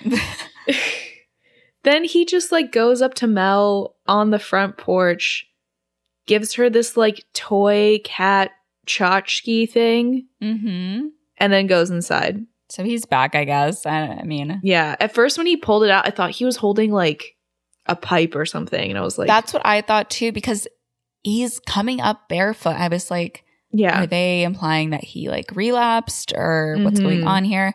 But he actually doesn't relapse in the movie, so I really Yeah. didn't understand that scene very well. No, me neither. I was like, I feel like we're missing some information and context. I don't know what's going on. And like the cat thing doesn't make I was like, what is the significance of this? I don't know. Right. But he's back. That's all that we really know because later on we see Tracy and Evie like speaking in code. Um, there's a name for this type of like speak, but I can't remember what it is. But it's like get a guy, get a guy, get a guy, like something like that. Mhm. I think it's just like gibberish. They then head into Mel's room, where, of course, Brady is in bed with her. And Tracy is like, Mom, we have something important that we want to talk to you about. I think that I would get along a lot better with everybody if Evie lived with us. Eh, And Evie's like, Yeah, Brooke will pay you to take me. I won't be like all the other freeloaders. AKA Brady and her friend Birdie. Mm-hmm. And Tracy explains that Evie was abused. She was abused by her uncle when she was nine. And Evie says that he put things inside her and pushed her into a fire. Evie tells Mel that she could really help her if she lived here. Like maybe she could even save her. So Mel says that she'll think about it. And Tracy hugs her, says that she loves her. Pretty intense ask. Mm-hmm. So at school, Mel, Mel has, you know, driven Edie and Tracy to school because she's always at their house. Mm-hmm. And Tracy's about to get out of the car, but Mel is like, Tracy, why would you put me on the spot like that? I can't reject her to her face. And Tracy's like, I know, mom, and kisses her goodbye. Like, really manipulative. I, I don't, it's just, yeah. So later on in class, the girls talk about their grades and someone asked Tracy what she got. And she's like, who knows? But my mom isn't getting a bumper sticker this year. I'm like, remember just like a couple months ago when you were like, I don't want anything below an A? Straight A's for me. So later on in Tracy's bedroom, we kind of splice back to the initial scene of the movie where Evie and Tracy are doing whippets. And Tracy's like, I want to bleed more. Like, hit me, make an effort. And Evie just hits her so hard that Tracy falls on the floor. She like bangs her head. And Evie actually has to like get down on all fours and be like, Tracy, Tracy, like, get up. Like, Yeah. basically shake her back to consciousness. Mel's like, hey girls, the food's ready. And they have to like put on makeup. Mm-hmm. They have to like basically cover all of the injuries. Like they have a busted lip, the bruises on their forehead. It's just like Mhm. insane. So outside, Mel, Birdie, Mason, and Kayla are eating. And Mel actually is reading like a newspaper clipping about Evie's uncle getting sentenced to seven years in prison. So, like, Yeah. Mel says that Evie has been molested and abused by practically everyone who is supposed to be taking care of her, and she has to do something. And that's when Tracy and Evie come out into the backyard dressed up in these like costumes with feather boas and like tons of makeup and wigs and stuff. And they're like, "How do we look?" They're just like showing off their their costumes and Mel asks Tracy what happened to her lip cuz she ha- it's like pretty cut up, like it's Yeah. pretty noticeable. And Tracy is like, "Oh, nothing, nothing. I just bit it." And Birdie is like, "Evie, are you wearing my belt?" She's like, "Yeah, I am." So, yeah, bitch, it's your belt. yeah. Mel then walks into the house and Evie sits on Mason's lap asking if he has any film and wants to take pictures of them and he just says no. Like any sort of interest or attraction that he had in Evie is long gone. Done. So at school, Tracy shows up late to class again. Everyone has their habitat biosphere projects Mm-hmm. and she's like, "Oh shit, like the project was due today. Like why didn't you guys call me?" And Noel and Yumi are like, "We left you so many messages. We even left a note on your locker." Yeah. And Tracy tells the teacher that her phone has been disconnected because they're having family problems and lies and says that her grandma passed away. So the teacher sends Tracy to the guidance counselor.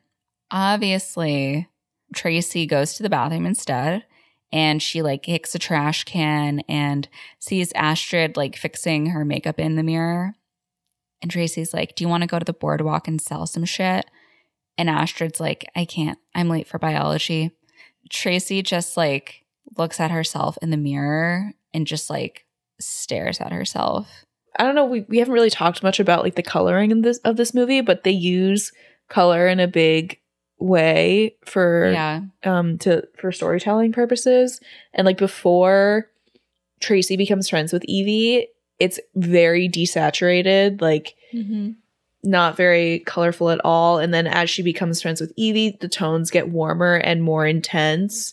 And then it's actually I didn't know like exactly at what point while I was watching it that it starts to desaturate again. Yeah. But I read on Wikipedia that it's during that scene where they are trying to seduce Luke that the color desaturates and continues to desaturate through the rest of the movie until the very last scene.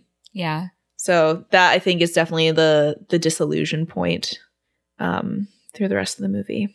I can't remember if it's the scene where Evie is told that she can't live with Tracy anymore Mm-hmm. or if it's like the one after. There was like a certain point that I remember distinctly where I was like, is my thing in night shift mode? Like it just started looking so gray that I was like, holy Mhm. shit. But it, Yeah. I guess it happens over time and you just kind of realize it when you realize it. Mm-hmm. Yeah. I mean, even looking at Twilight, clearly Catherine Hardwicke likes to play with filters. Oh, yeah. Yeah. The fact that she, I found out because I didn't know when I started watching the movie. I was like, this is like similar to the Twilight filter. Yeah. This is the precursor. Yeah. So after school, Mel picks up the girls and actually takes them to like Evie's house, to Brooke and Evie's place, where she finds Brooke hanging out with again another young boy. Very weird. I don't know what's going on with the boys. Like, Yeah. very weird. Mm-hmm. So he leaves, and Brooke apologizes for not returning Mel's calls and says that she didn't want her to see her like this. Because, like, Oh my God. Brooke has a lot of bandages on her face. She's clearly recovering from some sort of surgery. And she tells Mel that they cut off her ears. So Mel is like, okay, girls, go wait in the car. Like, we need to talk. And the girls do not wait in the car. They literally just like stand around the corner to eavesdrop. We find out that Brooke had some plastic surgery to fix this like turkey neck situation that she was insecure about. And as a result, her ears got kind of like fucked up because they had to find a place to put like the extra skin or something. It's like a botched surgery situation, clearly. Right. Yeah. Mm-hmm. So she is pretty fucked up, but in theory, she's okay. Like, yeah. Brooke is kind of a mess though. She offers Mel a beer, but Mel says, no, actually, we're going to split. And then she tells Evie that they'll bring her suitcase by later, you know, since Brooke is back. Yeah. Evie's like, You're not going to adopt me, Mel? And then Tracy is like, Well, Brooke is back. And this is the first time we've actually seen Tracy be like, Yeah. I want to get her out of here. I think, especially like that biology moment was a, a pretty sobering thing for her where she's like, Oh, fuck. Oh, like, yeah. maybe I do need to reevaluate my choices. Mm-hmm. But Evie is really upset by the fact that she's not going to get to live with Tracy and Mel. More more so with Mel is what she cares about. And she gets really upset and ends up like running outside to cry. And Tracy follows her and just kind of like watches as she's sobbing and like Tracy is staring at her, Evie is staring back. And then eventually Tracy goes back inside to leave with her mom. Yeah. So at school, Tracy tries to go up to Astrid and Medina after school, but they end up just like hopping into a Jeep with Evie and a bunch of the guys, and they all drive off without her. And then Tracy goes to a gas station and like tries to call Evie, and she's like, Evie, like that was hilarious. Now come pick me up. But Evie like is like, oh, who is this? And like hangs up on her. This part did remind me a little bit of my middle school experience because I too was like cut off from a friend group without Mhm. warning. Because basically, like when I started middle school, I was put in a different class than like all of my friends from elementary school. So I didn't have any friends in my class. And somehow I ended up becoming friends with like the popular girls because they were in my class. And my best friend from elementary school, I guess, was like upset that I wasn't hanging out with them as much because like I had to make new friends in my class. So like I would eat lunch with my old friends sometimes and then also my new friends. So she actually like messaged these girls and told them that I was only hanging out with them to get closer to like one of the popular boys, which was not true. And Oh my They- god. they confronted me about it and they were like, Are you only hanging out with us to be friends with this guy or like be closer to this guy? And I was like, No, that's not true. And they were like, Okay. And then they never talked to me again. They like would hide from me at lunch, uh, just like stopped sitting with me in class and like started bullying me. So I ate lunch by myself in the bathroom for like a month in middle school before the other girls in my class were like, Hey, do you want to be friends with us? And I was like, Yes. I'm fucking Um, begging out here. yeah. Fucking for, fighting for my life out here. Mhm, mhm. So like that definitely resonated with me and I was like, "Oh, I know exactly how that feels and it's so Yeah. horrible to just be like suddenly cut off with no explanation." Yeah, middle school is tough. Yeah. So back home, Tracy yells at her brother to get out of the bathroom. And as he walks off, he's like, Man, I can't wait until you move to dad's. And she's like, What are you talking about? And Mason's like, I overheard mom and dad talking about it. So Tracy goes into the bathroom and like locks herself in there. She's looking for the pair of scissors she has been using to self harm, but she can't find them. So instead, she grabs a razor blade and her like bloodied towel and ends up cutting herself, but she cuts herself very deeply and she is like Yeah. in a lot of pain. I thought she might pass out, but she doesn't end up Mhm. passing out. Um, but Mal starts like knocking on the door and she's like, uh, Tracy, like Tracy. And we kind of just like fade out. The combination of being abandoned by Evie and then also hearing the news that she will like be moving to her dad's. I'm sure it's a lot of uh yeah, a lot of feelings of abandonment and not being wanted. So this is kind of all culminating in a in a bit of a breakdown. So the next day at school, this scene also was like very confusing to me. Tracy is like running with her gym class and she stops to sit down for a second and then these two girls come up to her who we've never seen before and they just start calling her nasty and they're like, "Oh, we heard you got used by Conrad's on by Conrad on the stairs at this party." I don't think those girls go to school with her. No. Like, I think they're older and they're Yeah. just like basically stalking her. And Tracy's like, that never happened. And they're like, well, that's what Evie said. And they start like pushing Tracy, and Tracy like pushes them back and is like, you better not touch me again. Like, it gets like super intense. And it's, we again don't know any information about this. It just kind of like comes out of nowhere. And then some people, like, I guess either adults from the school or something, drive up on a golf cart and they're like, hey, what's going on? And then the girls run off and they're like, this isn't over. And then we never go Never back to it again. ever again. It's kind of like, did you? I can't remember if you ever watched Euphoria or you just know a lot about it. I just know a lot about it. And I watched the season finale, the season two Okay. finale. because there is a woman who ends up pretty much like capturing Rue, and then Right. Rue is able to escape. We never see her again. Yeah, doesn't Rue owe her like a ton of money? Yes. Yeah. I, I don't know if we'll see her in the next season or what, but it's also, yeah, it's just like, what's happening here? yeah. And the fact that they were like, this isn't over, I was like, okay, so this is going to come back around. No. It doesn't. That's something you can you can pretty much forget about. Yeah. So I'm like, why even cut this scene, put the scene back in with the dad Yeah. earlier? I agree. Yeah. So Tracy does sit down with one of her teachers and she's like, Your grades are failing. Like you're you're not doing your homework. You're going to be held back in seventh grade. And Tracy is shocked. She did not think that she would be held back. Mm-hmm. And the teacher says that her name was also brought up in impact group today because Evie turned in her fake ID. So you can tell like Evie is trying to sabotage Tracy. Mm-hmm. And the teacher says that Tracy was one of her best students and her poem at the start of the year was incredible.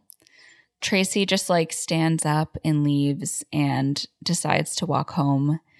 Um, that's when Brady drives up to her and he says that her mom sent him to pick her up. And she's like, What's going on? I'm supposed to be studying at Yumi's house. And he's like, hop in. Yeah. And there is like a tiny little moment that happens when he's driving her home where we see that um, Luke's house is available to rent. so he is like I didn't notice that. fled. And we also see her, we see Tracy wave at who I assume is Noel's mom, Yeah. but she just like turns around and walks back inside. They pull up to the house and Brady just tells Tracy, like, you'll be okay. Just go inside. So inside is Evie and Brooke and Mel, and they ask Tracy to sit down. And she's like, I need to go to the bathroom. Mel makes her leave her purse before she goes to the bathroom because Mhm. Tracy does go to the bathroom and try and like sneak out the window, I guess, but Oh yeah. it's locked. So on her way back to the living room, Evie comes up and hugs Tracy and she's like, They found my stash. I had to tell them, but like, I love you and just remember that you're my girl. Bullshit. Mm hmm. So they go back into the living room and Brooke dumps like all of this drug paraphernalia on the coffee table. And Tracy is like, that's not mine. And Mel is like, she, ugh, this poor woman, she can like barely even speak. She's just like, we found it. And Tracy's like, what? Like, speak up. and then Brooke actually chimes in and is like, do not speak to your mother like that and we found it stashed around your bedroom in all your little hiding spots. Yeah. But I'm like, ask Evie. Mm-hmm. Anyways. So Evie is like, Tracy, like, I had to, you don't get it. And Tracy just like yells at Brooke about going into her room. And Brooke says that she's lucky that she got there before the cops did. So Tracy then looks at the coffee table and she sees all of her cash Mhm. And Mel asks her to explain how she has $860 in her purse. Because obviously she didn't get it from Mel. And Tracy's like, Mom, what do you want me to say? Like, we stole it. It's not like you ever have any money to give me. Yeah, Tracy kind of gets, Uh, Nasty. yeah, nasty. She's like, Do you remember when Brady went to the halfway house? You didn't pay the phone bill or the cable. No wonder dad didn't want to be with you. You never even finished high school. And Mel is like, We don't have extra stuff, but we're doing okay. You know that you don't have to steal. And Tracy's like, You knew what was going on with all of the clothes and stuff. But Mel tells her she didn't know it went this far. And she gets really emotional and just like begins to cry. Mm-hmm. And Brooke gets up and tells Tracy that they'll be moving to Ojai, so she won't be seeing Evie again ever. And Brooke is like, Tracy, you're really cruel. You might be a sweet kid when you want to be, but right now you're a really bad influence. You cheat, lie, steal. And then Mel does chime in and she's like, Tracy was playing with Barbie dolls before she met Evie. And Brooke accuses Tracy of beating Evie up because she saw the bruises from when they were both high, both hitting each other. Yeah. And Tracy's like, we were goofing around, like she hit me too. And then Brooke grabs Tracy and pulls up her sleeve to show Mel that she's been cutting herself. And Mel is completely shocked. Like, that's Brooke is awful. Brooke yeah. and Evie are both really awful. Yeah. Like, obviously, these girls needed intervention, but like, this is not. Mm-hmm. This is not how you do it. And especially with something like self harm, Brooke is just looking for someone to blame. Because she's been negligent. Right. Brooke calls Tracy a cunt and Mel tells them to get out right now. She just kicks out Brooke and Evie. And on her way out, Evie's also like, I don't want to be in this fucking shithole anyway. It smells in here. And She, it's just so transparent that she's like, would give anything to live there. Right. Mm-hmm.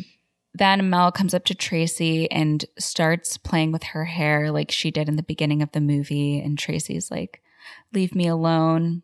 Mel tells her that she loves her and her brother more than anything in the world, but she's not going to leave her alone right now. Yeah. She's literally like holding her because Tracy's Yeah. trying to like get away and crying. She is having a breakdown, essentially. Mm-hmm. And Tracy tells her that Mason said she wanted her to move in with her dad and says that Mel doesn't want her. And Mel tells her she wants her dad to be in her life more and she wants her here with her. and that she's her heart and she'll make it right.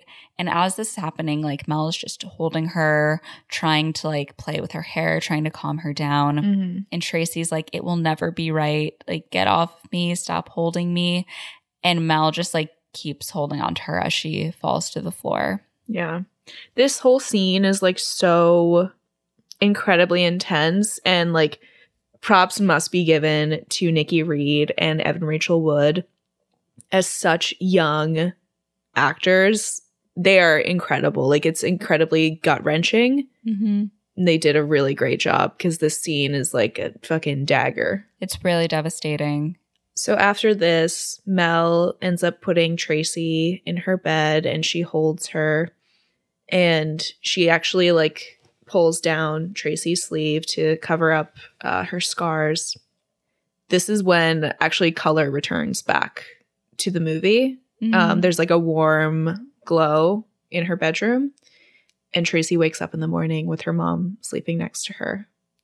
Then the last scene that we have is we see Tracy on a merry-go-round at like a playground, just spinning around and round and round, and she screams. she also, I think she isn't wearing black. She looks more Mm-hmm. like what she wore at the beginning of the movie. Yeah. This movie really wasn't what I was expecting. Mm-hmm. It was much more raw. I thought it would be a lot of shock value type Yeah. and more of like, I don't know if artsy is the right word, but it does almost feel like someone was following around a group of girls with like a GoPro or something. Like it just felt really raw and unnerving Yeah. in an honest way. And even though there are extreme things happening, the thing that like really drawed me, or I guess rather the thing I really enjoyed about the movie was that the emotion was so present. It Mhm. really felt like when I was a teenager making decisions, trying to like come into my own person for the first time Mm-hmm. and just being like lying and being like terrified of things and trying to make friends with people I shouldn't be friends with. Like Mm-hmm. all of that felt really relatable, even though I, I wasn't doing drugs or like having sex at that age. Yeah, definitely. Like the a lot of the experiences that we see in this movie is not like relatable to me. It just like wasn't my experience at that age. Like personally, the coming of age story that I always relate to the most is the movie 8th grade because that Mhm. was very much me, but the emotional core at what they're doing and why they're making these decisions, like that I very much understood and whether or not you like made those same decisions or acted on those things, those are still like feelings that come up when you are that age because it's hard at 13 because it is the first year of like teenagedom and there is so much that like goes into being a teenager because you are treated still like a child but also you're kind of thrust into a more adult world because that's when you start getting exposure to more adult things like sexuality or Yeah. experimenting with drugs, stuff like that, depending on your experience. And that kind of push and pull of like being still on the precipice of your your childhood that you've gotten to so far and then this like new teenage world is a lot. It's very confusing Mhm. and I think that middle school is like a whole different beast. Like people always are like, "Oh, high school like it was so bad." But I'm like, "No, middle school was the worst." Middle school was scary Yeah. because it was also the time like I wasn't doing any of that stuff, but like I knew girls who were having their first sexual experiences or like talking to guys saying like really explicit things and I was like mm-hmm. so taken aback, like just completely out of my wheelhouse.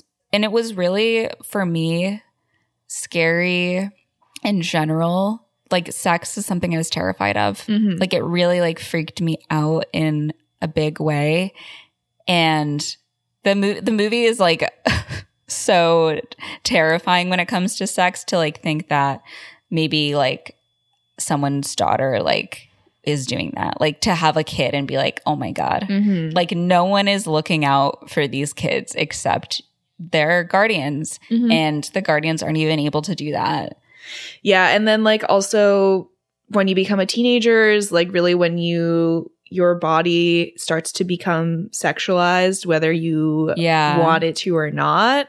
Yeah. And so like seeing these girls getting like sexual attention from adult men is like it's crazy. horrible, but it happens and it's like oh, yeah. So I I felt Mhm. like very anxious the whole time I was watching this movie, Totally. especially because now that, you know, I'm an adult, I can see like just how young they are. hmm Whereas if I had watched this as a teenager, I don't know how I would have felt. But I think going into it, I did kind of expect it to be this like really salacious, like more like glamorizing Right. Me too. movie, but it wasn't Mhm. that. It was just like a really sobering look, Yeah. a, a snapshot into what somebody's 13 year old experience could be. And so much depth was brought to these characters by both Evan Rachel Wood and, and Nikki Reed. I thought that they were like so incredibly in tune with these characters. And I think so. yeah. especially like Evan Rachel Wood, who is basically playing Nikki Reed in the movie. Like Mhm. she was really able able to like capture this very very genuine emotion. Like I was so impressed by her performance.